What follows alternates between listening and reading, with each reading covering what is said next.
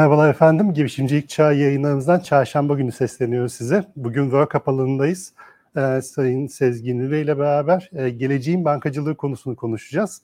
Ama önce niye bu programları yapıyoruz onu anlatayım. Noktaları birleştirmeyi hedefliyoruz. Farklı konuklarla bir araya geliyoruz. İstanbul'da, İzmir'de, e şimdi Ankara'da girişimcilik şubeleri ve Work Up alanını kullanıyoruz. Bu hibrit bir şekilde konuklarımızla bir araya geliyoruz ama dijitalin de gücünü kullanarak herkese ulaşmaya, yeni noktalar yaratmaya çalışıyoruz. Bugün de çok keyifli bir yayın bekliyor. Sezgin Bey hoş geldiniz. Hoş bulduk. Ee, bizi misafir ettiğiniz için ben teşekkür ederim. Çünkü Dükkan size diyeceğim yani. çok teşekkür ederiz. Ee, hem girişimcilik şubede hem work up alanıyla beraber aslında hem e, toplumumuza, toplumuna daha güzel yayınlar yapıyoruz. Hem de sizlerden aldığımız güçle beraber etkimiz de daha büyük oluyor. Çok teşekkürler. Çok güzel. Ee, öncelikle şey, bugün sizinle geleceğin bankacılığı konusunu konuşacağız. En son baktım ben neredeyse bir sene oluyor e, sizi misafir edeli. Önce sizi sizden dinlersek yeni takipçilerimiz ya da ekosistem dışından olan insanlar da bizim bilgi seviyesine gelmesini çok isteriz. Evet, böyle geleceğin bankacılığı böyle yani bir yıl geçiyor hala geleceğin bankacılığından bahsediyoruz. Gelecek böyle hiç gelmeyecekmiş gibi çalışıyoruz. Aslında geleceğin bankacılığı bir sonuç değil. Yani o yolculukta, o süreçte sürekli diri kalmak, müşteri deneyimini daha iyi noktaya getirmek konusunda sürekli çalışmak. Yani dediğim gibi yıllar geçse de hep geleceğin bankacılığını konuşacağız. Çünkü e, belki tek farkı şu geçmiş döneme göre daha hızlı gelişiyor her şey. Ama dönüp hani bir yıl oldu diyorsun. Bir yıl doğru. Yani girişimcilik şubesinde oturup konuşmuştuk. Ne değişti e, son bir yılda geleceğin bankacılığında diye dönüp sorarsan bana benim gördüğüm ya bizim hani geleneksel diyorum ben artık yani dijital bankacılığı geleneksel e, diye sınıflarsak e, o taraftaki e, ivmelenme e, ana trend olmaya devam ediyor. Yani onu görüyoruz. Yani özellikle e, geldiğimiz noktada işte beş işlemin dördü e, sadece mobil bankacılıktan yapılmaya başlandı. E, işte dönüp bakıyoruz iki müşteriden biri e, bankamızda işte uzaktan müşteri edinimi süreçleriyle e, müşteri oluyor, bankamıza geliyor. E, işte ciddi anlamda e, uygulamada geçirilen süreler artıyor. Sanırım geçen seneki ortalama sürelerin üzerine bir yüzde 25 daha konulmuş. Müşteri sayısı bir yüzde 20 büyüyor. Şimdi bir yandan servis bankacılığı, açık bankacılık, işte zaman zaman işte kripto, blockchain, e, defi gibi konuları konuşuyoruz. Ama gerçekten orta uzun vadeli trendler olarak bakmak gerekiyor. Kısa vadede hala en güçlü trend mobil bankacılık, dijital bankacılık.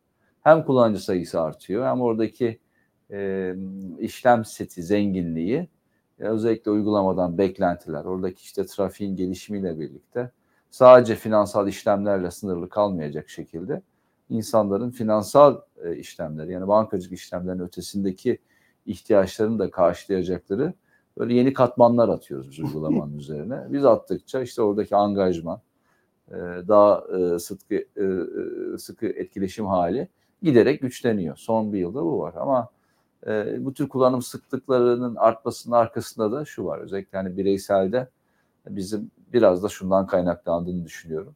Bizdeki temel tema değişikliği özellikle hani maksimum mobil diye biliyorsunuz kart dünyasına ilişkin çok kuvvetli bir uygulamamız var. Maksimum markamız çok kuvvetli. Ama e, bir şey de istedik özellikle yani ana e, iş cep uygulaması içerisindeki e, trafiğin de e, kredi kartı dünyasındaki kolaylıklarımıza, yeniliklerimize hizmet edebileceğini düşündük. Aslında insanları sadece bir uygulama ile sınırlı tutmayıp e, iş cepteki daha çok kullanıcılara erişebilmek gibi bir hedefimiz oldu. Bu doğrultuda yani biz özellikle ödeme sistemlerinde liderlik gibi çok güçlü bir hedefimiz var. Yani banka 100. yılına girerken e, bunun altını çiziyoruz hep birlikte. E, genel müdürlük, şube, bölge müdürlüğü bunun çok bilincinde, e, farkında olarak çalışıyoruz. E, dolayısıyla Maxim Mobil içerisindeki kart dünyasını bir bakıma iş cebinin içerisine taşımış olduk. Yani bir Maxim Mobil kadar bir etkiyi ekstra yaratmış olduk. Yani kampanyasıdır, lokasyon bazlı kampanyadır efendim işte temassız, mobil temassız ödemedir. Biliyorsunuz bankalar daha çok bu kart uygulamaları evet. üzerine e, içerisine hapsetmişti mobil temassız ödemeyi. Biz bunu iş cepte biraz özgürleştirdik, demokratikleştirdik diyelim. Yani son ay 10 ayda sırf 500 bin müşteri iş cepte ilave kullanmaya başladı. Yani sadece e, QR kod değil işte Android telefonlarda cep telefonunuzu bir fiziksel kartmış gibi e, işte post cihazlarına okutup işlemlerinizi halledebiliyorsunuz. Dolayısıyla bu kart dünyasının e, getirdiği yenilik bireyselde biraz oradaki tutunmayı sağladı. Ticari tarafta da durmadık tabii.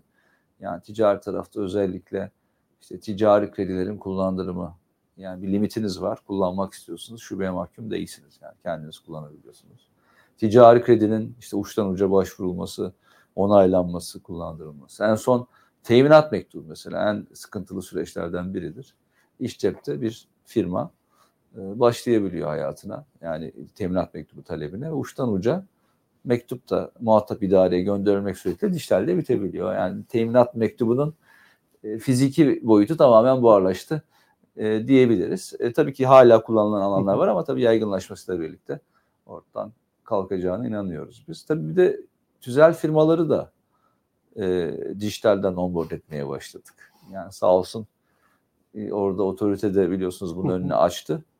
E, gerçek kişilerin e, banka müşterisi olmak için illa şubeye gitmesine gerek yok demişlerdi. Aradan iki yıl geçti artık tüzel kişiler yani firmalarda özellikle yani tek ortaklı limite şirketlerde e, mobil bankacılık uygulamalarından müşteri olmaya başladı. Yani o yüzden diyorum son bir yılda ne değişti?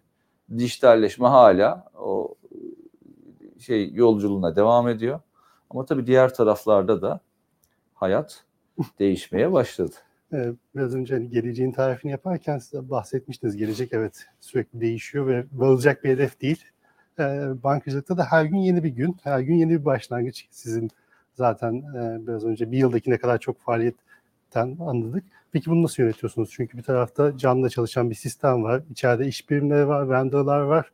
Çok banka sonuçta. Canlı da test edilemez.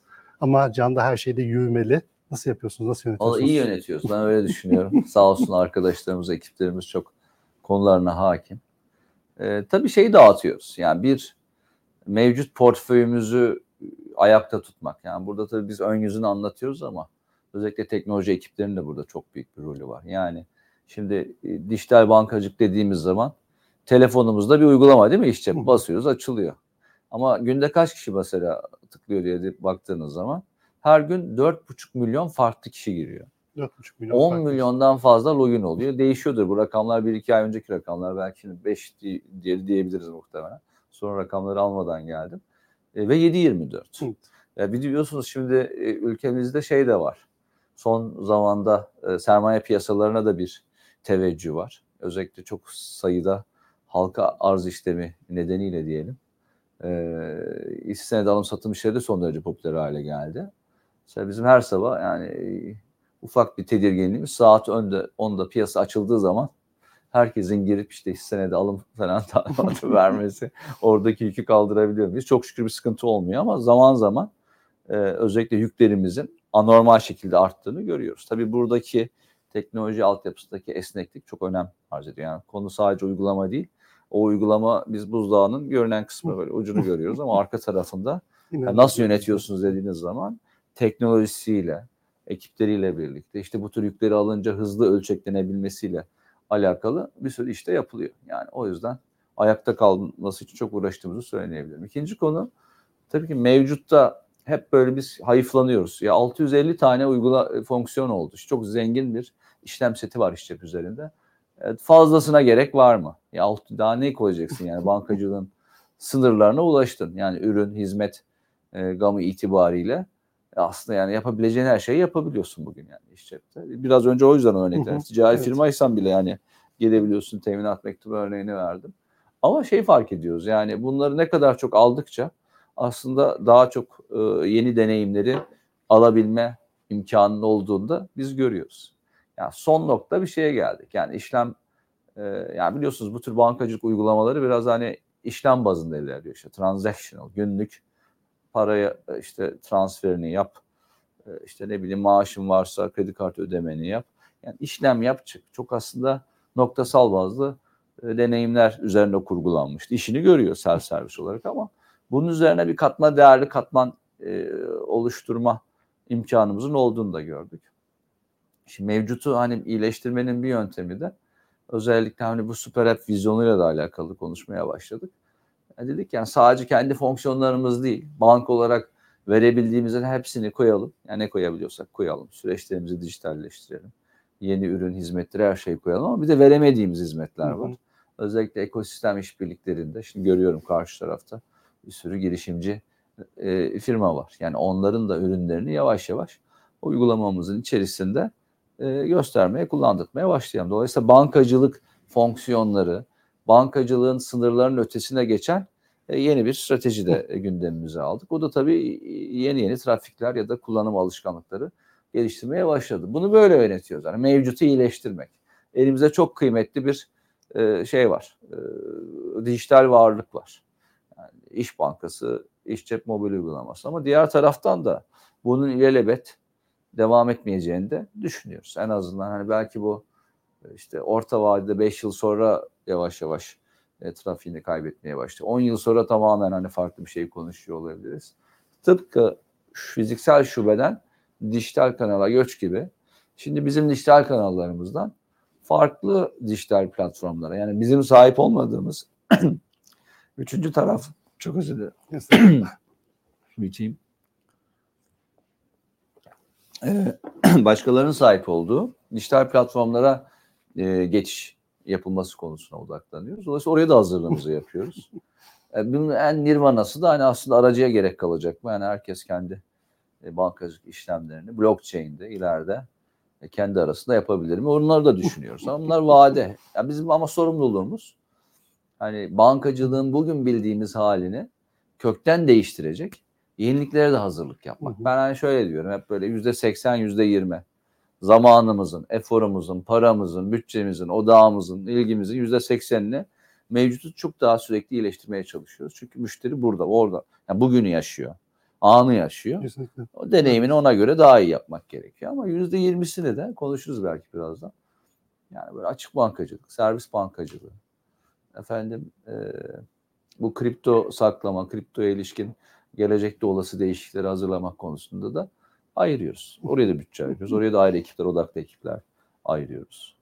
Ee, böyle yönetiyoruz. Evet, yönetim hiç kolay değil ama bizim tarafımızda e, pürüzsüz ve kullanıcı deneyimi çok yüksek bir şeyle karşılaşıyoruz aslında uygulamayla ve e, uygulamalar zinciriyle karşılaşıyoruz. Çünkü dediğiniz gibi çok uygulama şey var, fonksiyon var ve biz hepsini sorunsuz kullanabiliyoruz iç tarafta. E, ben böyle geleceğin bankacına gelmeden önce şey Napolyon'un bir sözü vardı. Her savaş kendi rüyasını görüyor diye. İnternet de kendi rüyasını görüyor. Aslında hani internette böyle çok eski bir teknoloji gibi bakıyoruz ama sürekli kendi içine evrimleşiyor. İnternetin bugün geldiği noktayı nasıl değerlendiriyorsunuz yeni internete geçmeden önce? İnternetin geldiği Inception gibi yani. Rüya içerisinde rüya görüyor gibi diyorsun. Evet, kesinlikle. Her gün yeni bir fonksiyonla, yeni bir yapılacak ya, yeni tabii bir yani Web 2'den Web 3'e doğru geçiyoruz. Eğer onu kastediyorsan yani şimdi Web2 bayağı şu anda hakim dünya. Yani aslında böyle büyük dijital platformların e, işte kişiselleştirme adına sizin verilerinizden size e, hitap ettiği işte e, bu hani benzer müşteriler arasındaki o bağlamsallığı bulup sizi de o dünyaya mal ettiği yapıların yavaş yavaş da böyle tükenmeye başladığını görüyoruz. Daha aslında merkeziyetsiz yapılarla birlikte yani kendi yarattığınız, webde yarattığınız, internette yarattığınız iz düşümünün sahibi kendiniz oluyorsunuz. Biraz hani tersine ben bakıyorum oraya. Yani daha çok büyük dijital platformların değil de bireylerin ön plana çıktığı, aslında sizin ortaya koyduğunuz e, web 3 mantığına diyelim, e, işte işte büyük firmaların gelip e, hiper kişiselleştirmeyle e, sizin verileriniz üzerinden, üzerinden bir e, yeni kapı açabileceği bir dünyaya gidiyoruz. Yani aslında büyük platformların giderek hani, yıkıldığı, bireylere indiği ama bireylerin de e, ortaya koydukları dijital iz düşümüyle daha güçlü hale geldikleri. E, aslında verinin sahibi gerçekten benim. Bunu hangi platformda nasıl paylaşacağımı ya da hiç platforma da ihtiyacım yok. Peer to peer hiçbir aracıya da ihtiyacım yok diyebilecekleri bir dünyaya gidiyoruz. O rüya gerçekten Inception filmdeki üçüncü seviye. Buraya girdik mi çıkamıyoruz yani. Bir de e, şey oluyoruz felsefi olarak da. Bizi uyandıracak bir şey de yok yani filmi izleyenler varsa ya. Çünkü o, o katmanda kalabilirsiniz yani. Evet yani gerçekten ihtiyaç yokmuş denilebilir böyle merkeziyetsiz yapılar ama oralara daha çok var. Yani onu onu söyleyebilirim. Ee, internette tabii ana tema tabii bugün şeyi görüyoruz çok. Trafiğin konsolidasyonu konusunda ciddi bir uğraş var. Ana rekabet, banka olsun, e-ticaret şirketi olsun, sosyal medya şeyi olsun. Herkes işte gördüğünüz en son Twitter X oldu. Haberciliğe de girdi Elon Musk yani. Herkes trafiği konsolide edecek e, ya da mevcut elde ettiği trafiği üzerine farklı ürünleri getirebilecek bir e, yarış içerisine giriyor. Yani internetin bugün gördüğü rüya bu. Ha. Onu söyleyebilirim. Yani biz banka olarak işte o yüzden şey Süper App'i anlatıyor. Yani bir yandan ikisi de oluyor. Ee, yani daha çok teknoloji şirketleri e, müşteri deneyiminde ortaya koydukları kolaylık. İşte işte farklı işleri aynı platform üzerinde üretebilme kabiliyetleri gördük bunu son 5-6 yıldır. Uzak Doğu'da gördük. Ee, görüyoruz yani Avrupa'da görüyoruz. Yani Süper App diye bir dünya çıkıyor. Türkiye'de görüyoruz. Yani farklı dikeydeki e, konuları bir araya getirebilme başarısına sahip. E, ama işte bankalar da bunun benzerini yapmaya çalışıyor. E, biz de sonuçta finansal işlemler açısından bir dijital platformumuz. Biraz önce söylediğim rakamlar da çok büyük rakamlar. Kesinlikle. İşte buralarda iş ortaklarımız, kurduğumuz iştirakler. İşte şimdi biz de e-ticaret şirketi kurduk biliyorsun yani pazarına. Oradaki dikeyleri de aslında finansal uygulamamız içerisinden müşterilerimize buluşturabileceğimiz e, bir aç- açılım yapıyoruz. Bankalar da süper app olmaya çalışıyor. Banka dışı kesimler de finansı içerisine girdirmeye çalışıyor. Bu rüyalar arasında biz her rüyada olmak istiyoruz. Yani bir kendi rüyamızın oyun kurucusu olalım istiyoruz. Gerçekten biz de girişimlerimizi, iş ortaklarımızı, iştiraklerimizi platformlar içerisine getirelim. Kendimiz platform oluşturalım. B2C, B2B platformlar kuruyoruz. Ee, farklı markalar altında bir de bu kuruyoruz bunları ki kendi ekosistemimizi oluşturalım diye. Bir yandan da şey düşünüyoruz. Evet başka yani tüm platformun sahibi sen olamazsın yani o kadar. Anti süper app ya. Anti süper app'ler onlar da var. Dolayısıyla biz bir gün süper app olmayacaksak ya da bunların her ikisi de bir arada e, huzur içerisinde, barış içerisinde yaşayacaksa o zaman biz diğer e, platformların içerisinde de bankacılık hizmetlerimizi verelim diye bir misyonla gidiyoruz. Tabii bu şey gibi yani. İkisi birbiriyle yarışıyor. Birisi mutlaka önde gelecek diye e, bir iddiamız da yok. Pekala ikisi de e, çok yani fair share olabilir pazardan ama biz nerede müşteri bankacılık yapmak istiyorsa ister kendi dükkanımızda ister başka birinin dükkanında orada olmak istiyoruz. Ya görünür ya görünmez. Değil mi? Şu an, Fe- ikisine de yatırım yapıyoruz. Tabii. şu an ikisine de davasız yani. Hem süper app vizyonunuz var hem anti süper app Aynı vizyonunuz ikisini var. bir arada yapıyoruz. Çelişiyor gibi gözüküyor ama ben birbirini tamamlayıcı. Kesinlikle. Yani hayatın her alanındaki her rüyaya hitap eden, her rüyanın içerisinde olmaya çalışan bir yaklaşımla gidiyoruz. Çünkü o kadar da şey e, belirsiz yani e, bu internet rüyası. Kesinlikle. Nerede biteceğini bilmiyoruz. Evet, ne zaman nasıl başladığını Evet. bilmiyoruz. Sadece Yani- birinin tutacağını iddia etmek de çok zor. Yani stratejik olarak onu öngörebilmek e, ya meziyeti olanlar vardır muhtemelen ama biz o iddiaya girip çünkü yani tutmadığı noktada da yanlış e, dalın üzerinde, kırılan bir dalın üzerinde kalabilirsiniz. Biz ikisini de yönetiyoruz. Kesinlikle katılıyorum çünkü 2007 senesinde kimse Bitcoin ya da blockchain konuşamazdı. Çünkü öyle bir teknoloji yoktu ortada. Bir gün bir sabah uyandık ve böyle bir şey yapılabildiğini öğrendik. Dediğiniz gibi o yüzden çok büyük bir iddiaya girme ya da bir teknolojiyi çok öne çıkartmak çok kolay değil bugünlerde. Çünkü yarın ne çıkacağını bilmiyoruz açıkçası. Blockchain'e Web 3.0'a nasıl bakıyorsunuz ve İş Bankası bu konularda neler yapıyor diye de hazır siz o konuyu açmışken Ama sormak Bakıyoruz isterim. şu anda. Böyle denemeler yapıyoruz. Yani orada tabii merkeziyetsiz yapının getirdiği bir takım kabiliyetler var sizde olması gereken. İşte blockchain diyorsun. İşte blockchain ilk çıktı hatırlayalım. O ilk e, şey olduğu yerde işte trade finance işlemleri, dış ticaret işlemleri işte bu çoklu yapıda çözülecek işte mal ticareti. Evet yapabildiğimizi gördük. Ama o problemi çözen mevcut sistemler hala vadesi vardı. Sonra yani üzerinde fiziksel mal e, alışverişi olmayan dijital mecralarda bu iş aldı başını götürdü.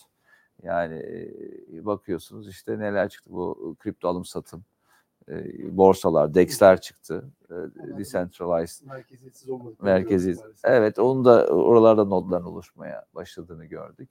E, oralarda biz nasıl yer alabiliriz diye gittik işte resim koleksiyonu ki Türkiye'nin en iyi resim yani Türk sanat tarihinin diyelim resim tarihinin en iyi koleksiyonlarından biri bizde. Onları biz gittik şey yaptık yani. NFT'leştirdik, smart contract yazdık, görelim. Müşterilerimize koleksiyonlarımızı NFT diye hediye ettik o anlamda.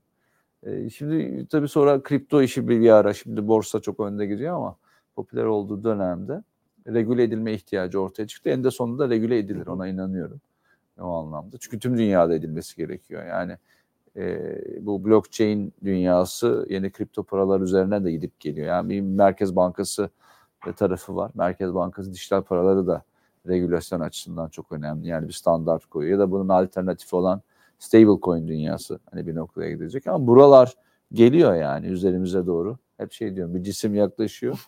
Yani e, oralarda banka olarak kripto saklama altyapılarına e, ilk etapta bir adım attık. Şu anda hani biz bankamızda içeride kullanıyoruz. Henüz e, müşterilerimize bunu bir hizmet olarak açmadık ama e, bir kripto e, varlıklarınızı e, bankanın saklama altyapısı üzerinden e, saklayabileceğiniz, işte iş cepten görebileceğiniz platformlar yani çalışıyor içeride. Yakın zamanda inşallah ona ilişkin de bir açıklama yapacağız ama konu sadece saklama değil. işin katma değerli tarafı. Hani alım satım yapmanın ötesinde şey çok kıymetli orada. Ee, yani bu teknolojiler nereye evrilecek? Evet. Yani bankacılığın yerine geçer mi? Yoksa hani e, mutlaka o da bir kendi içerisinde iş modeli barındırıyordur. İşte ben sizin kripto e, varlıklarınızı iş bankasında saklayayım. O da kendi içerisinde oksimoron. Zaten hani blockchain'de saklanıyor. Biz nesini saklayacağız? İşte belki bu şifresini ya da private key diyorlar ya. Soğuktur, sıcaktır biliyorsunuz o şeyleri. Onları artık ben unutursam bankaya teslim olayım düşüncesiyle bir iş modeli oluşuyor. Onun üzerine alım satıma yönelik bugün sıkça gördüğümüz trading altyapıları oluşuyor. Bunlar kendi içerisinde bir iş modeli mutlaka oluşturuyor. Onlara lafımız yok ama bu altyapının bir sonraki aşaması ne? Şeyleri gördük biz 2001'de yani özellikle e, buradaki kripto paraların teminat verilip borç alınması, faiz ödenmesi. Aslında bir yeni nesil Web3'te bir bankacılık yapılır hale geldi. Yani bir takım kendi e, iç e, şeyleri var. E, iyileştirmesi gereken noktaları. İşte biliyorsunuz sonra bazı yerleri e, FTX olayını biliyoruz. Regüle edilme durumu ortaya çıktı. İşte likitte problem var o tarafta. E, para para politikasıyla e, işte kimin parası bu sonuçta e, ülkelerin e, biraz e, egemenlik alanını da e, zorlayan giren konular olduğu için en de sonunda regüle edilecektir. Ama şunu gördük. Yani bu bugün konvansiyonel diyorum bugün yaptığımız bankacılığa. Hani e, bilginin ya da paranın bir elektronik bilgi şeklinde transfer ettiği bir geleneksel bankacılık dünyasındayız. Ben hani dijital de olsa geleneksel diyorum buna. Çünkü buna dijital deyip sonuymuş gibi algılamamak lazım. Yani bunu yaşadık, büyütüyoruz, genişliyor, tüm kesimlere doğru gidiyor ama bu geleneksel. Bugün geleneksel. Yani 20 sene önce geleceğin bankacılığıydı. Bugün yaşadığımız bankacılık bu haliyle geleneksel. Yani paranın elektronik bilgi diye akıp gitmediği ama blockchain üzerinde gittiği bir yapıdan bahsediyoruz. Burada kredilendirme, alım satım işlemleri, işte e, yeni finansal sistemin oluşmasına ilişkin dünyalar karşımıza çıkacak. Oraya hazırlık yapıyoruz bu anlamda. Şimdi biliyorsunuz orta vadeli planda e, açıklandı iki ay önce.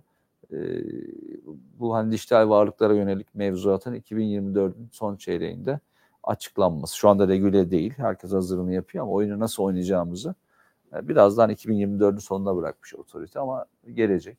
Öncesinde menkul kıymetleştirme işi de çok ilginç. Yani e, bir menkul kıymeti, bir hisse senedi, bir borçlanma senedi ya da bir gayrimenkulü tokenization üzerinden parçalara böyle yani Bitcoin'in şeyleri var ya biri bölüyorsun böyle gidiyor.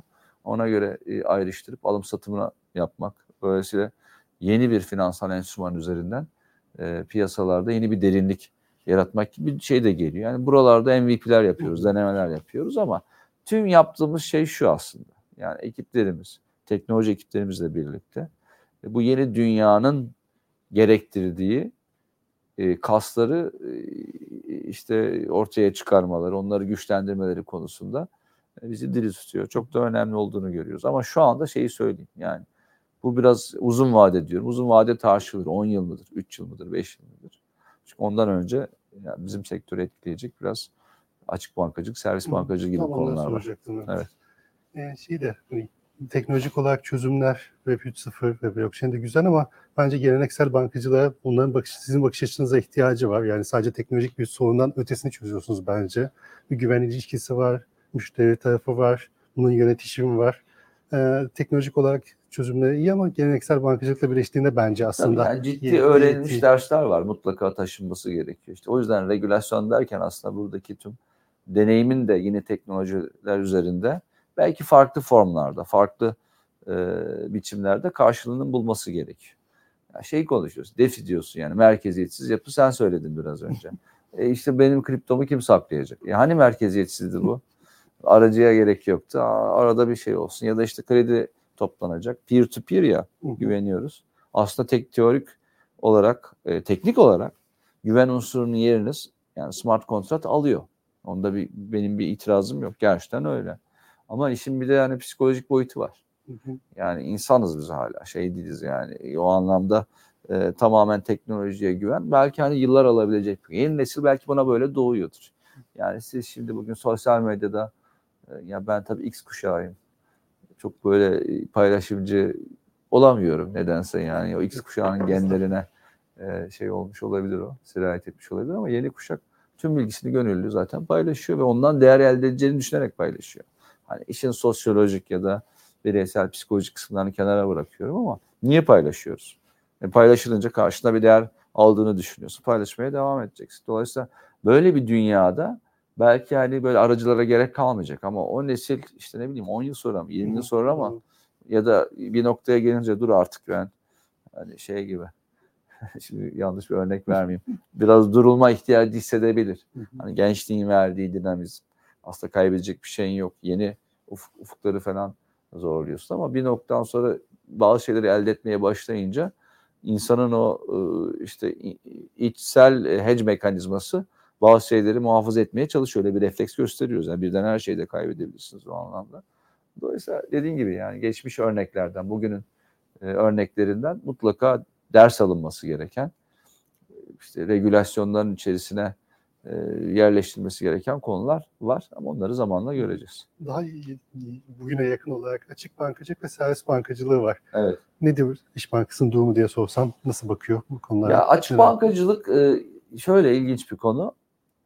Ya biz kaç 2017'den beri aslında API platformuna sahibiz. Yani developer komünitesine ürünlerimizi işte kredidir, faturadır, para transferidir. Farklı ürünlerimizi işte bireysel kredi kullandırımıdır. E, yüze yakın API'mizi yerleştirmiş durumdayız ve açıyoruz yani kullanabilirsiniz. Özellikle e, girişimlerin, finansal girişimlerin ya da herhangi bir teknolojik startup'ın iş geliştirmesi noktasında bizim API'lerimizi kullanıp değer katabileceğini düşünerek bu yola çıktık. Sonra yetinmedik. Yani bir şey gibi Apple gibi ekosisteme bırakıyorsun o büyüyor ama onun çok da böyle büyümediğini gördük. O zaman biz kendi API'lerimizi ticari anlamda e, işte API tüketmek isteyen firmalarla, şirketlerle, müşterilerimizle buluşturabilir miyiz diye düşündük. Yani 200'e yakın entegrasyonla yapıldı karşılıklı. Ya işte Apimbo gidiyorsun karşı tarafta e, birleştiriyorsun. Ama bunlar şey oldu bugüne kadar. Yani açık bankacılık bu uzun süredir yapılıyor. Noktasal bazda belirli ürünler itibariyle e, çok da üzerinde e, bilançoya tesir edecek böyle büyüklüğe ulaşmadı hiç bugüne kadar. En son biliyorsunuz geçen sene Merkez Bankası bu işi el attı. Açık bankacılığı regüle edelim. Yani herkes menü to menü aynı API'yi farklı e, şirketlerle birleştirmek gibi bir uğraş içerisine girmesin. Herkes API'sini bana versin. Özellikle işte e, iki tane meşhur API'si var. Hesap gösterimi ve de işte ödeme başlatma API'leri. E, bu- bunları da tüketsinler. Yine bankalar tüketsin, fintechler tüketsin. Bir iki fintech de aldı ama böylelikle aslında şey yapmış oluyorsunuz yani. Benim şu anda e, her bir banka uygulamasına ayrı ayrı girmeme gerek yok. İş Bankası uygulamasını alayım. Buraya gidiyorum. Herhangi bir bankadaki hesabıma bağlayayım. Hepsini tek bir yerden göreyim. Aslında güzel yani o anlamda fikir. Yani bunlar da gelmeye başladı. E, tabii burada akan verilerle birlikte e, özellikle ona da cevaz verildiği noktada o çerçevede şey olabilir. Yani gelen verilerle daha böyle derinlikli bir insight sunabilirsiniz. Ticaret, ticari tarafta biz bunun daha işe yaradığını görüyoruz. Yani tüm bankalardaki hesaplarım için tek bir yerden bakayım, bunu konsolide edeyim. Finansman ihtiyacımı tüm sektördeki, finans sektörü üzerindeki nakit akışları üzerinden takip edebileyim diye bir ihtiyaç var. Yani o daha çok e, talep görüyor o anlamda. Bizim buradaki hani e, vizyonumuz açık bankacılıkta hep tercih edilen banka olmak. Yani hep bir adım önde olmak istiyoruz. Yani benden hesabını alıp başka bankadan görmeyi tercih eden müşteri sayısı her zaman başka bankalardaki hesaplarını bana getirip e, benim ön yüzümden, iş cepten bunu görmeyi isteyen müşteri sayısından az olsun istiyoruz. Biz hep daha ki o şekilde ilerliyor. Yani bunlar tabii iyi yenilikler o anlamda ama şey gördük artık şöyle bir kırılma noktasına geldik. Biliyorsunuz dijital banka lisansları da veriliyor bu anlamda. Servis bankacılığı lisansları da e, inşallah sene sonunda BDDK bunları da yani onaylarını vermeye başlayacak. Artık böyle hani belirli app'ler üzerinden ürün spesifik e, ya da hizmet spesifik entegrasyonlar yerine böyle platformlar arasında ben şey diyorum böyle boru hattı döşemek gerekiyor. Yani noktasal kabloları birbirimize bağlamayalım artık. Büyük platformlar yetsin artık buna servis bankacılığı diyorum ben. Yani mevduatıyla, kredisiyle, kredi kartıyla, döviz alım satımıyla. Yani bugün bireysel anlamda söylüyorum bunları ilk etapta. Ticari de bunun devamı olarak gelir mutlaka. Ama bankacılık hizmetlerinin e, topyekün bir platformun alt arkasından verilmesine ilişkin bir dönemin başlayacağına biz inanıyoruz. Yani çünkü ancak böyle bir servis bankacılığını hissedebiliriz. Diğer türlü şeyler yani bir konsolidasyon gerektiriyor eninde sonunda. Aynı konuyla ilgili biraz önce bahsettiğim o e, kablo karmaşası diyeyim. Hani televizyonların arkasında bir sürü kablo olur ya sonra hangi kablo nereden çıkıyor bir türlü çözemezsiniz. Sonra şeyler olur biliyorsunuz o kablo toparlayıcılar gelir Çok böyle iş ah, görür. iş görür. Ona doğru evriliyor aslında servis bankacılığı. Çünkü Türkiye'de de hatırı sayılı büyüklüğe ulaşan platformlar oluştu. Yani bugün baktığınız zaman e-ticaret yerleri işte ne bileyim karşılaştırma siteleri. Onlar da biraz önce bahsettiğim bir, bir banka e, kullanıcı sayısı ya da büyüklüğüne e, ulaşmış hatta önüne geçmiş platformlar var. Dolayısıyla bu platformlar var iken e, bence bankalarıyla platformlar arasında e, servis bankacılığı denemeleri yapılmaya başlanacak. E, Böylelikle en başta bahsettiğim hani bugün bildiğimiz bankacılık acaba başka yerlerde yapılır mı? Onun da denemelerini e, yapmış olacağız. Birlikte göreceğiz. Müşteri oraya teveccüh edecek. Belki ilk başta cılız kalacak ama zamanla çok tercih edilebilir bir noktaya gelecek. Ama o platformun yarattığı e, müşteri deneyimi, orada farklılaşabildiği ölçüde ön plana çıkması, işte frekansı, kullanım sıklığı, alışkanlığı gibi konuları başaran platformlar ile bankalar arasındaki işbirlikleri ticari anlamda da e, anlamlı olmaya başlayacak. Yani şeyi biliyoruz hepimiz yani Android'i ben geçemiyorum yani itiraf ediyorum. Yani ciddi bir şey var orada. Alışkanlık oluşmuş. Yani mesela bu tür platformlar şimdi isim vermek istemedim ama sürekli kullandığınız bir uygulama. Rakibi de var. O deneyimi size lock-in ediyorsa o platformun kullanıcıları yani ben burada bankacılığı da niye yapmayayım demeye başlayabilir. Biz buna inanıyoruz. Bir süredir bekliyorduk ama genelde olmadı şimdiye kadar Sezgin Bey. Bundan sonra daha hızlı mı olur içeride? Çünkü platformları kullanıyoruz ama o da e, sonda hep klasik o da. Yani şöyle bir sebebi var bunun. Yani ya. yönetmelik yani yapılmasına ilişkin altyapı çerçevesi geçen sene çıktı ama başka bir e, dükkanın içerisinde kendi ürününüz ki bu mevduattan bahsediyoruz. Mahrem bilgiden, kişisel bilgiden yani aslında bir bankaya emanet ettiğiniz bir şeyi e, bankanın sahip olduğu bir dükkandan değil de başkasının dükkanı içerisinde gösteriyorsunuz. Dolayısıyla BDDK burada yani güvenlik önlemlerini artırmak istedi. Yani oradaki bir işlemin onaylanması, doğrulanması için tekrar bankadan işte girip doğrulama yapılmasına yönelik sıkı tedbirler getirdi. Aslında tüm sektör şu anda mobil uygulamalarını servis bankacılığını hazır hale getirecek seviyede upgrade ediyor. Yani ona da ihtiyaç vardı. Çünkü orada da şey yapmak istemeyiz. Yani ben niye işte X uygulaması içerisinden İş Bankası mevduat hesabını göreyim diyebilirsiniz Hı hı. pekala. Evet. Bunun ancak güvenli olduğuna, problem olmadığını, arka taraftaki e, yasal çerçeveye uyumu o banka tarafından gözetildiğine inandığınız zaman yaparsınız. Çünkü sonuçta bankacılık hizmetlerinden sorumlu olan birinci taraf bankanın ta kendisi yani otorite nezdinde. İşte atıyorum e, bir e-ticaret şirketini muhatap tanımıyor bankacılık hizmetleri açısından otorite.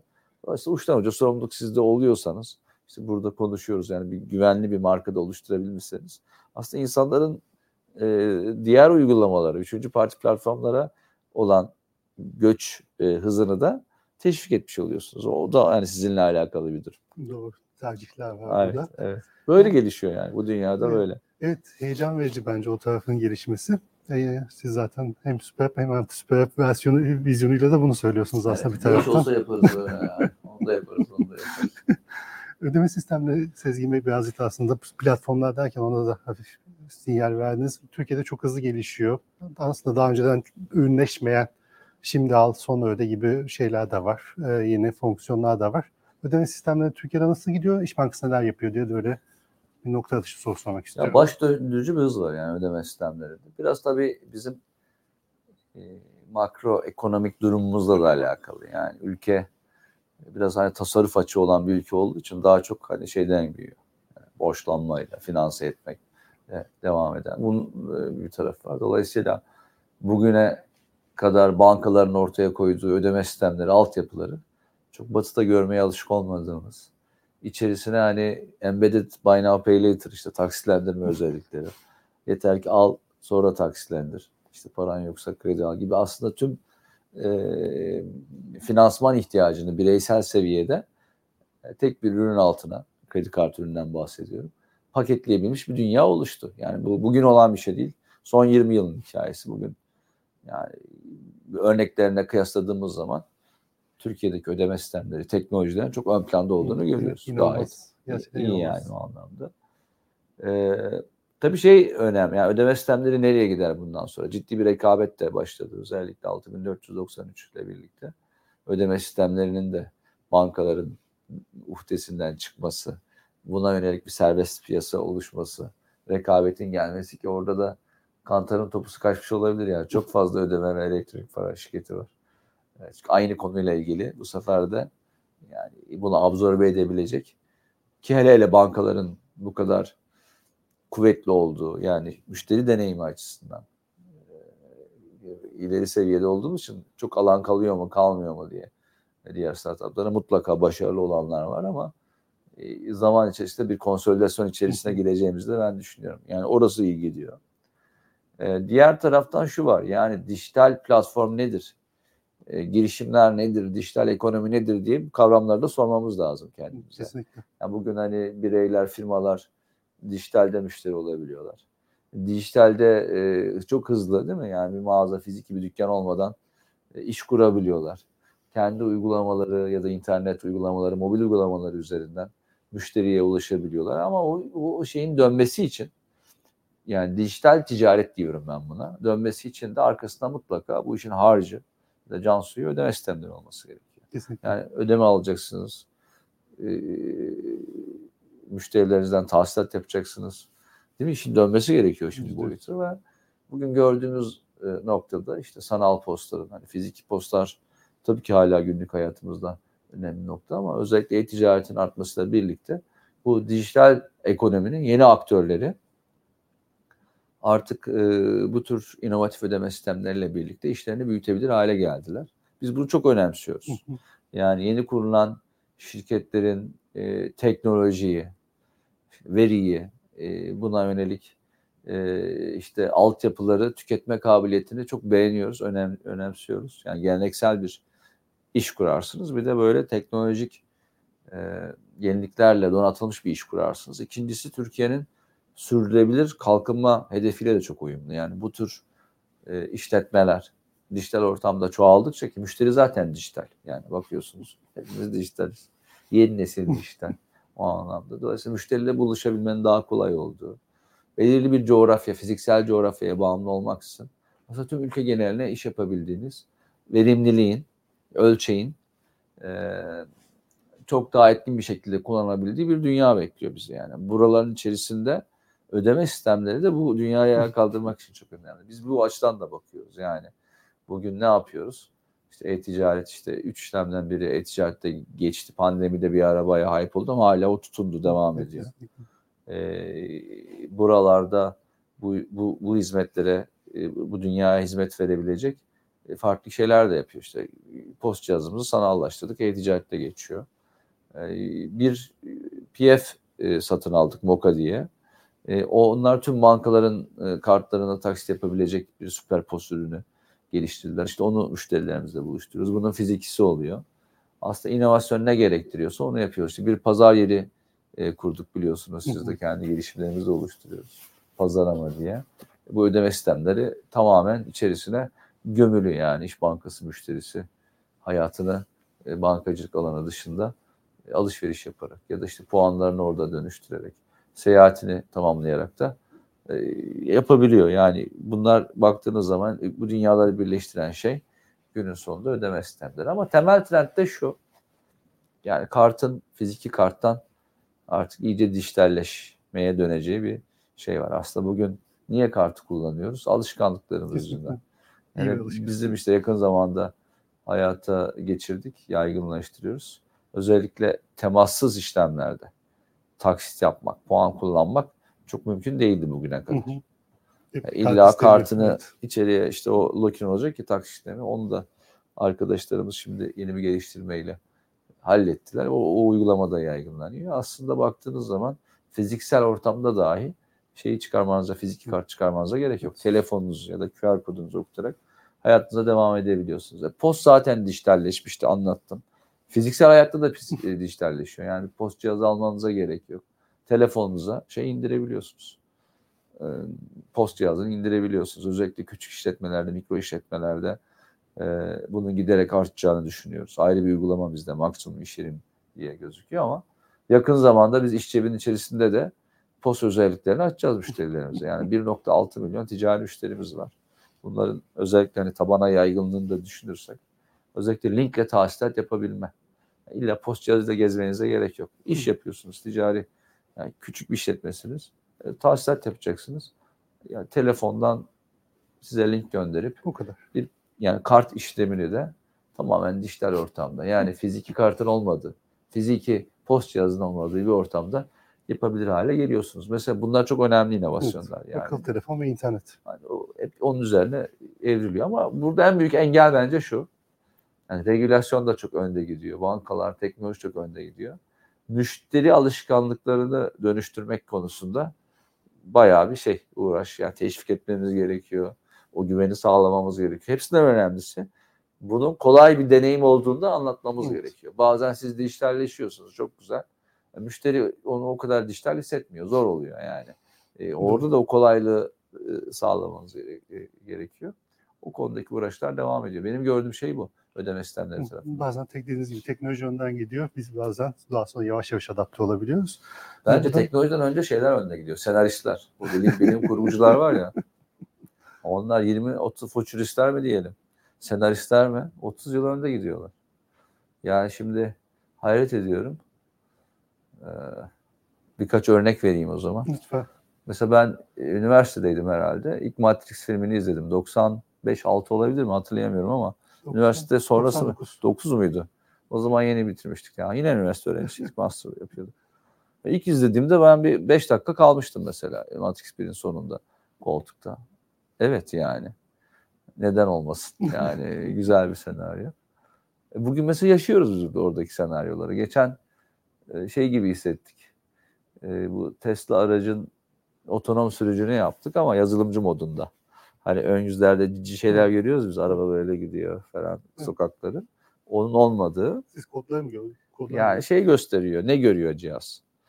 Araba, bisiklet, yol, ışık falan. Ama böyle şey sürekli böyle oynuyor. Matrix filmi yeşil inen yerler ama öyle hissettirdi bana. Yani oraya doğru geliyoruz. İşte şeyi konuşuyoruz mesela. e, çok çarpıcı filmler var. Ee, Her filmini hep anlatırım arkadaşlara. Evet. Yani bana hyper personalization diyorsanız hiper kişiselleştirme. Bunu anlatan kişi önce Her filmini bir izlesin yani bir yazılım sisteminin AI ile birlikte diyelim. Herkese e, kendini özel sadece onun yazılım sistemiymiş gibi hissettirdiği bir dünya. E, biraz da geçen hafta belki konferans takip etmişsinizdir işte. Noah Harari buradaydı işte bu yapay zeka nereye gidiyor biraz da korkuttu herkesi. Korkutmaya da devam etti bizden çıkmış Evet. Cüneyt Özdemir'e gitmiş, oraya gitmiş. Her tarafta aynı şey. Ee, En son şeyde gördüm. İngiltere'de bir kanalda gördüm. Yine tutarlı tabii aynı şeyleri söylüyor ama haklı olduğu bir taraf var. Yani e, biz kontrol edebildiğimiz ölçüde bunları kullanıyoruz. Ama bunların filmleri yapıldı onu söylüyorum. Öyle yapıldı. Ex Machina yapıldı. Dizileri çekildi. Yani izlediğimiz zaman hayret ediyorduk ama biz bugün özellikle üretken yapay zekanın e, hayatı nasıl değiştireceğine dair e, e, çok fazla bir e, kuvvetli bir potansiyel olduğunu da düşünüyoruz. Tam o soruyu sonrasında saklamıştım. Siz filmlerde çok güzel giriş yaptınız siz Evet. gibi. Ex Machina de çok iyi bir film gerçekten. Her ChatGPT'nin konuşan ama daha da kişiselleşmiş hali gibi. Evet. Hepsi önden gidiyor. Yapay zeka ve özellikle generator, üretken yapay zeka hakkında ne düşünüyorsunuz? Ya yapay zeka şey oldu artık ya çok bize yani kavramların içinde tüketiyoruz galiba değil mi zaman içerisinde? Hype oluyor, kullanıyoruz. Bir de eskiden bir kavramı ortaya attığımız zaman tartışırdık, hayata geçirmek için de bayağı vakit harcardık. Proje olurdu bunlar. Artık bu yeni trendleri çok hızlı deneyip yanılarak belki de günlük hayatın bir parçası haline getirmemiz gerekiyor. Buradaki adaptasyon hızının da gün geçerek ben arttığını görüyorum. Yani hızlı bir şekilde alıyoruz, tüketiyoruz. Şimdi yapay zeka mesela bizde 2017'de başladı. Ayrı bir yapay zeka departmanımız da oldu. Şeyi konuşuyorduk. Data scientist yetecek mi, yetmeyecek mi? Bugün hangi kuruluşa gitseniz ya bu şu 100 kişi, 200 kişi. Amazon'a gidiyorsunuz. ne bileyim, 2000 tane data scientist var diyebiliyor. Bir ara kıttı yani bunlar o anlamda. Yani çok hızlı geliştiğini anlatmaya çalışıyorum. İki sene önce yeterince bu yetkinliğe sahip e, kişi bulabilir miyiz derken hem işte eğitim sistemi ya da insanların burayı bir hype olarak görmesi nedeniyle oraya eğilmeleri sonucunda yetkin kaynak sayısı arttı. Bir yandan da uygulamalar çıktı yani. Çok da data science'e gerek yok. Modellemeyi ben kendim de modellerim. Kendi kendine öğrenip modelleyebilirim. Ama yine e, işte human in the loop mantığıyla birinin mutlaka son noktada nihai karar vermesi gereken modeller de gelişti. Şimdi bakıyorum 2023'teyiz. 4-5 yıl geçti. Bizde bankada o yapay zeka kullanılıyor mu? E, kullanılıyor. Yani pazarlamada, fiyatlamada, e, kredi tahsisinde, işte sistem e, bakımlarında maintenance, preemptive maintenance işlemlerinde yani bir arıza çıkacak mı, çıkmayacak mı? Bayağı yani 20'ye yakın ana use case'i biz hayata geçirmişiz. Artık hani şeyler var yani zaten yani şey gibi hiç, günlük hayatta kullandığımız bir şey için yapay zeka bizi heyecanlandırmaz olmuş. Yani ben bunu açık söylüyorum. Normal size. Ve sadece banka da değil yani çoğu kuruluş herkes yapay zekayı kullanıyor. Bugün hani siz de farkında olmadan kullanıyor olabilirsiniz. İşte bir arama motorunda orada burada hayata girmiş durumda. Bunlar tabii üretkenliği, e, verimliliği daha doğrusu artırıyor ama ilk defa şey görmeye başladık üretken yapay zeka ile. Yani yarat, yaptığınız yapay zeka sizin yaptığınız davranış setlerinden ya da ürettiğiniz e, bilgiden hareketle bunların dijitalize olduğu müddetçe tabii öğreniyor. Sizin gibi davranmaya başlayabiliyor. Sizin yerinize karar verebiliyor. E, hayal kurabiliyor. işte halüsinasyon görüyor falan. Aslında insan gibi. Kızıyoruz. Yapay zeka halüsinasyon görüyor diyoruz ya ama olmadı. E bir insanoğlu görmüyor mu? Yani öyle mi? Görmüyor muyuz? Bizim de hayallerimiz, bizim de bazen e, değil mi? Olmayan şeyleri e, böyle üretme hevesimiz yok mu insanlık olarak? Aslında seni ya kopyalıyor ama işin ilginç tarafı çok daha hızlı yapıyor. Ve artık yani bazı içerik üretme, yani yaratım süreci, kreatif yaratım sürecinin içerisine girdiğini de görmeye başladık. Biz bir iki hafta önce Nvidia'daydık. Gördük onu. Yani gerçekten şey, e, hem dolu tarafına bakarsan "Aa, bununla neler yapabilirim diye çok güzel hayaller kurulabilir. Yani insanlığı farklı bir evreye getirebilir. Artık yani herkesin elinde o mutlak bilgi kümesi var, erişebiliyorsun. E, deneme yanılmayı anında yapabiliyorsun. Dolayısıyla bugüne kadar belki de hani hep şey denilir ya, çocuklar doğduğunda son derece yaratıcıdır. Ondan sonra onları eğitim sistemine sokarız. Giderek yaratıcılıkları aşağı gelir. Sonra iş hayatına katılırlar. Süreçler, konsoller, denetim, regülasyon iyice sıkıştırır. İşte emekliliğe getirdiğimiz zaman dönüp bakarsın aralarından böyle yani milyonda bir sıyrılanlar varsa hala e, yarat, yaratıcı e, kabiliyetlerini muhafaza etmiş oldukları için ne bileyim bir beste yapmıştır, güzel bir resim yapmıştır ya da çok güzel yeni iş modelleri kurmuştur ama gerisi şeydir. E, ağırlıklı olarak mevcut tekerin, çakarın devam ettirmesi üzerine. Evet, Aslında potansiyelimizi gerçekten o anlamda şey yapabiliyor muyuz? E, kullanabiliyor muyuz? İşte bu Maslow'un piramidi vardır ya. Hı hı. Hani en tepeye çıktığınız zaman kendini realize edebilirsin. Yani bugüne kadar yani tüm insanoğlu tabii ki hep piramidin tepesine doğru yaklaşmaya çalıştı ama kendi hayatlarımıza bakalım. Bazı hani çarkların çevrilmesiyle uğraşıyoruz. Hani bir zihinsel kapasitemizi. E, onu yapıyoruz. Mesela böyle yapay zeka destekli e, bir e, organizmaya diyeceğim artık e, dönüştüğümüzü düşünün. Yani uçuyorum ama bunların da filmleri yapılıyor. Yani yapılıyorsa gelir 20 yıl sonra. Kötüleri de yapılıyor. Onlar onlar gelmez. Ee, distopik yapılar da tabii çok popüler oluyor biliyorsunuz. Ee, mesela buralarda gerçek anlamda o Maslow'un piramidin tepesindeki self realizasyona varabilir miyiz? Yani eğitim sistemi ne demek?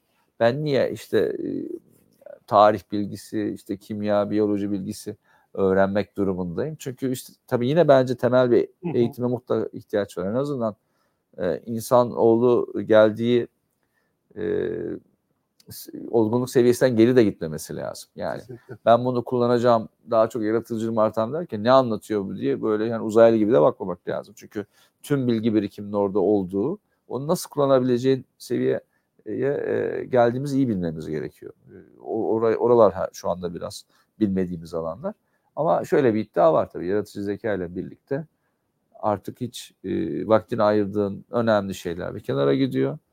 Onunla birlikte hiç böyle aslında yapamayacağın çok sayıda e, yeniliklere imza atabilirsin. Tartışılır tabii yani. Tüm dünyada kaç 8 milyar mı olduk insan olarak? Evet. Hepsi bu kadar yaratıcı zeka potansiyel barındırıyor mu? Tartışılır. Ama e, muhakkak olan şudur. Özellikle hızı, inovasyonun, yeniliğin, iş modellerinin dönüşüm hızını e, yapay zekayı kullananlarla, özellikle üretken yapay zekayı söylüyorum, kullanmayanlar arasındaki fark belirleyecek. Yani bunu kullanmıyorsanız yoksunuz bence. Onu söyleyeyim. Ama varsanız en azından nereye gittiğini hep konuştuk kriptodaki bizim denemeleri. Mutlaka bunun içerisinde olunması da gerekir. Benim gördüğüm budur. Biraz şey oldu. Yo, güzel oldu ama. Şey yani hani e, insan olarak şey kendimize tabii güveniyoruz ama karar verme tarafında çok iyi olduğumuzu yani kişisel olarak da çok düşünmüyorum. Yapay zekayla belki belki daha iyi karar vereceğiz. Diğer taraftan herhangi bir şeyde inşaatta kolumuzla daha iyi inşaat yaparız diye bir iddiamız yok. Bir makineyle birlikte çok iyi yapabiliyoruz ama yapay zekada belki bizim karar alma, uygulama, Bilmiyorum yaratıcılıkta- mesela benim şimdi iki tane oğlum var. Onlar hani bu yapay zeka 5 yıl sonrasına sarıyorum. Bugün hani kavramsal olarak bize ne getireceğini bilmediğimiz, biraz da distopik taraflarıyla ürktüğümüz konular herhalde 5 yıl sonra mainstream olacak değil mi? ne eğitimi alıyorlar, nasıl şey yapacaklar? Bunun cevabı yok bende bir veli olarak. Aslında hepimiz sormalıyız yani. Sadece kendimiz için değil, sonraki nesil e, buradan neler yapıyor. Belki deneyip göreceğiz ama şey çok önemliydi yani Harari bağlarken. Mutlaka diyor bir e, dolar şeyi harcıyorsan yapay zeka, bir dolara da insanoğlunun kendi işte gelişimine harcaması gerekiyor ki Denge. kontrolü kaybetme. Yani her şeyi bilen bir şeyin yanında hiç bilmez duruma düştüğün zaman öyle değil mi? Ya şey gibi düşün bir profesörle şimdi oturup tartışabilir misin? İlber Hoca da vardı geçen hafta. İlber Otay'la. Şimdi de bir şey konuşacağız. Tarih tartışacağız. İstediğin kadar yapay zeka olsun değil mi yani yanında? O farkın açılmaması lazım. Yani sürekli yapay zeka ile İlber Oltaylı'yla e, tartışacak seviyede kendini dinç tutman gerekiyor. Biraz uçtum ama keyifli yani seninle sohbet etmek. Her zaman sizinle de. Evet. Ama şey, geleceğin bankacı derken Nice'da konuşmak istiyorum. Çünkü Evet. aslında bence e, çok güzel bir uygulama. Çok güzel bir bankacılık. Ben kullanıyorum. Oğlum da merak ediyor ama kullanamıyor. Niye? Fiziksel kart yok değil mi? Yok yaşı tutmuyor. 12 yaşını tutmuyor. bekliyor. 12 Evet, yaşını bekliyor. şeyler var. Benim oğlum da kullanmıyor. Fiziksel kartı bekliyor. Bir de öyle bir şey var. Tezat var. Cenze diyoruz, şey diyoruz, dijital her şey dijital olacak. Kartsız olmuyor yani fiziksel Evet. olması gerekiyor. Ben- Ben çok direndim ona ama orada yakında Nice da kendi fiziksel karttan çıkarmaya başlayacak. Nice da bir denemeydi bizim için. Hani bayağı da iyi bir deneme oldu. Yani bir yılı doldu.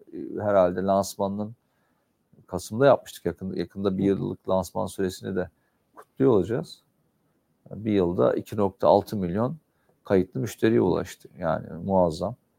Özellikle hani günlük bankacılığın biraz önce dedim ya böyle işlem bazlı bir yapıdan daha eğlenceli bir yapıya dönmesi. Farklı bir dili var zaten. Basit olması, görüntüsü, dili, uygulamadan borç alabilmek, işte bunları kullanabilmek ilgi Kredi değil, uyandırdı. Borç yazıyor. Ben de bakıyorum bazen. Evet, evet. Bo- borç Arkadaşından borç alırsın. Kredi almazsın değil mi arkadaşlar? O bana kredi ver demezsin yani. O yüzden bana çok eğlenceli geliyor. Arada bir açıyorum. Bakıyorum. Ee, bu da O iyi gidiyor. iyi gidiyor ama daha tabii şey erken aşamalar. e, Geç ben böyle deyince ya bir yılda iki buçuk milyon ilaçmanın ne kadar e, zor olduğunu farkında mısın diyorlar yani. "Aa, çünkü hep bizim beklentilerimiz çıta Evet, evet. yukarıda tutmak konusunda haksızlık etmek istemem. Çok iyi gidiyor. Çok iyi gidiyor. Ee, geleceğin bankacılığı derken Sezgin Bey aslında bir de girişimcilik vizyonunuz var. Yani bu içinde bulunduğumuz work alanı, E, yakında Ankara'da açacaksınız 3 tane girişimcilik şubesi, World Cup programı. E, girişimcilik e, geleceğin bankacılığını nasıl destekliyor diye bir sorun var. Çok destekliyor ya. Yani biz girişimcilerden bir kere enerji alıyoruz. Yani değişmemizin, dönüşmemizin sürekli olması gerektiğini onların hani gözlerindeki pırıltıya bakınca diye böyle edebileştirmeyeyim ama gerçekten ne görüyoruz biz? Yani bir problemi kafasına takmış.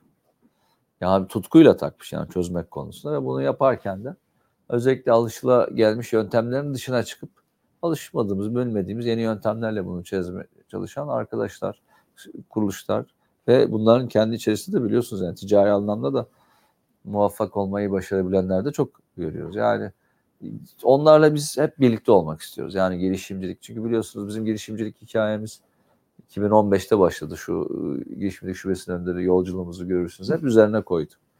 Yani işin inovasyon merkezi tarafıyla koyduk. World Cup biliyorsunuz. İki hafta sonra 11. mezunlarını verecek. Onları artık dikeyleri de farklılaşmaya başladı. Tarım diyorduk. Şimdi oyun dedik. Ee, işte sosyal etkiye yönelik ayrı bir dikey daha da gelecek yakın zamanda. Girişim sermayesi konuştuk işte üst katta biliyorsunuz. Maxis'te girişim sermayesi fonlarımız var. Yatırım da yapıyoruz. Biraz önce anlattığım Süper App vizyonumuzun da e, önemli destekçileri. Yani bu ekosistem içerisinde şimdi iş cebe girip aracınızı değerleyebiliyorsunuz. Yani benim aracım değeri ne kadardır? Arka tarafta. Biz yapamayız o işi.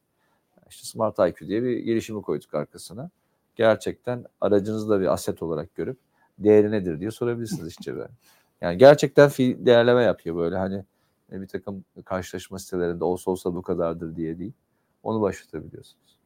Ee, efendim ne kullandık? Ee, evimin arkasında mesela e, bir girişim kullandık. Hadi onun da adını söyleyelim. Usta diye. Mr. Usta. Yani taşınma süreçlerini, evde tadilat, tamirat e, ihtiyacınız olduğu zaman e, bizim hani ev, ev sadece bankacılık açısından ev nedir?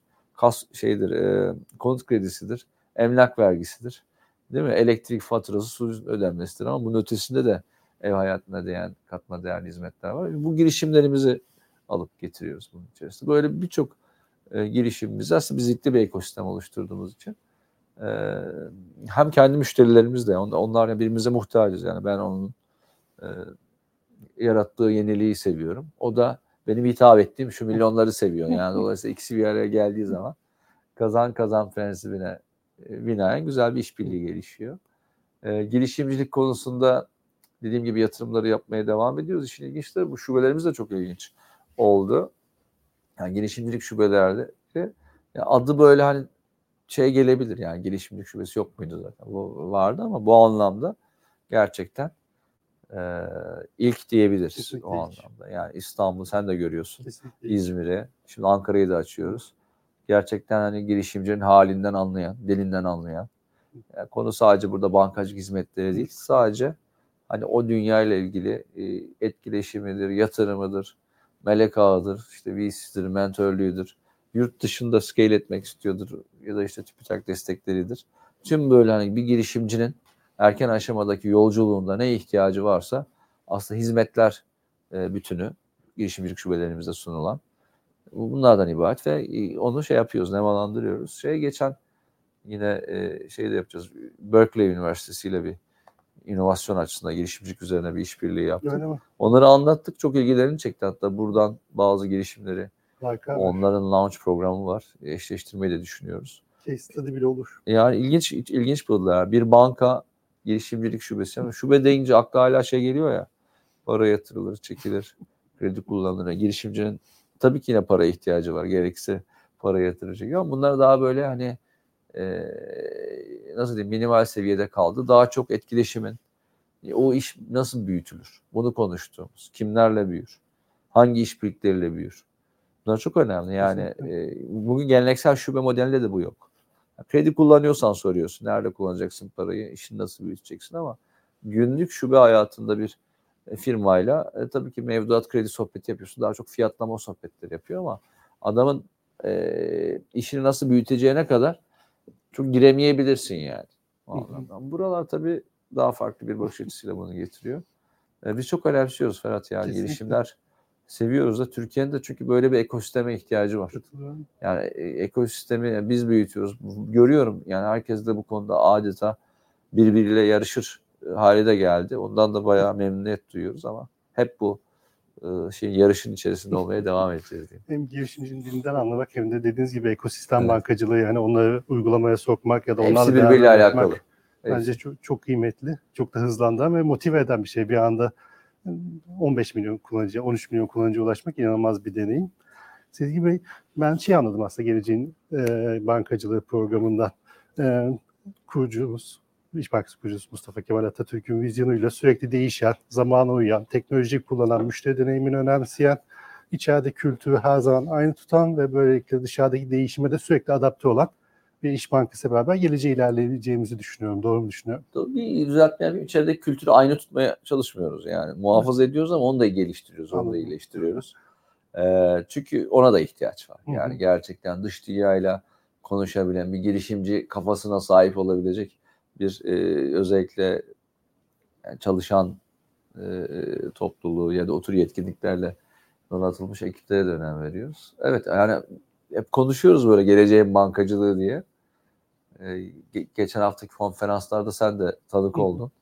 İş Bankası'nın kendisi 100 yıllık girişim. Yani kurucusu, ilk girişimcisi, co-founder'ı e, kurucumuz Mustafa Kemal Atatürk. Yani 250 bin lira sermaye koymuş.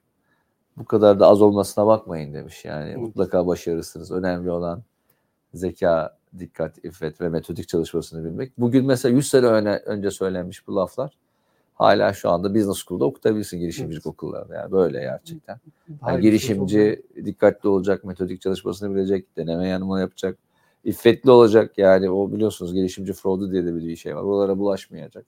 Hakkını verecek.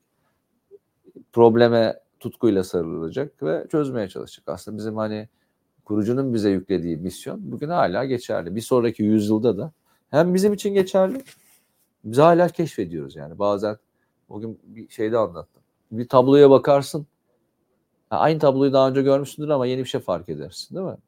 Ya da işte e, ne olur e, bir kitap okursun, bir makale okursun. ikinci defa, üçüncü defa okuduğun zaman belirli bölümlerini e, farklı hissedersin. Ya ben bunu okudum ama ilk okuduğumda böyle bir şey uyandırmamıştı bana. Ya da işte yoga yaparsın, pilates yaparsın. Değil mi? Her seferinde farklı bir kasının çalıştığını görürsün. Aslında aynı işi yapıyorsundur yani. Yoga dediğin ya da pilates dediğin aynı ritüellerin tekrarından ibaret. Bizim ilk böyle her seferinde ilk kurucu dönemimize baktığımız zaman bir tabloya bakar gibi. Bir kitabı yeniden okur gibi.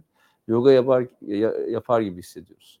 Niye? Şimdi bakıyorsun gerçekten öyle. Yani e, bizim aslında misyonumuzda bu var. Cumhuriyet tarihinin kurulması, bu kadar işte girişimin oluşturulması ki biliyorsun ikinci yüzyıla da ne bu girişimci kapasite gidiyoruz. Biz sadece e, şey açısından değil yani e, startuplı ekosistem açısından değil. e, Ülkenin farklı sektörlerinde de bankacılık dışında yatırımlar yapmak üzere de stratejimizi çok yakın zamanda paylaştık. Oraya bakıp geleceğe doğru refer ediyoruz. Bence tüm girişimciler için de Atatürk'ten ilham alınması gereken çok şey var. Kesinlikle çok güzel söylediniz. Çok güzel toparladınız bütün yayınımızı Sezgin Bey. Çok teşekkür ediyorum. İyi ki katıldınız bugün. Sizinle birlikte geleceğin bankacılık konsepti altında hem yeni teknolojileri konuştuk, hem bugünü konuştuk, hem de e, Mustafa Kemal Atatürk'ün vizyonunu konuştuk. İyi ki katıldınız bugün programımıza. Teşekkür ederim. Artık seneye mi diyeceğiz? Bir O, o sonra kadar falan. bekletmeyin O bizi. bekletmeyin.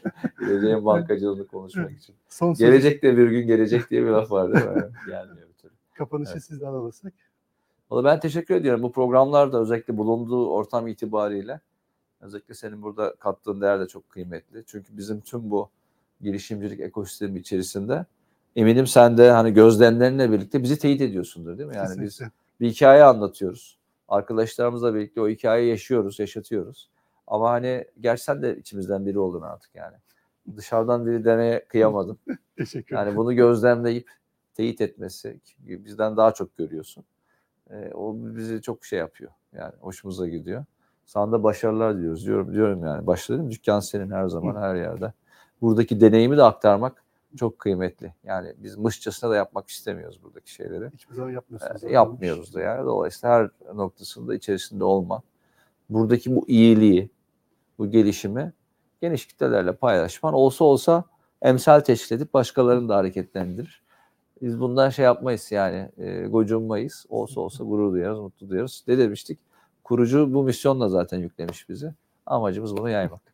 Çok güzel oldu Sezgin Bey. Teşekkürler. Onur ve gurur verdiniz son kapanışta da. Çok teşekkür ederiz. Sayın seyirciler, İş Bankası Genel Müdür Yardımcısı Sayın e, Sezgin Ünlü ile birlikte geleceğin bankacılığını konuştuk. 13, A- 13 Ekim'de Ankara'da olacağız. Ankara'dan ilk programı yapacağız. Bekleriz tekrardan. Sağlıcakla kalın.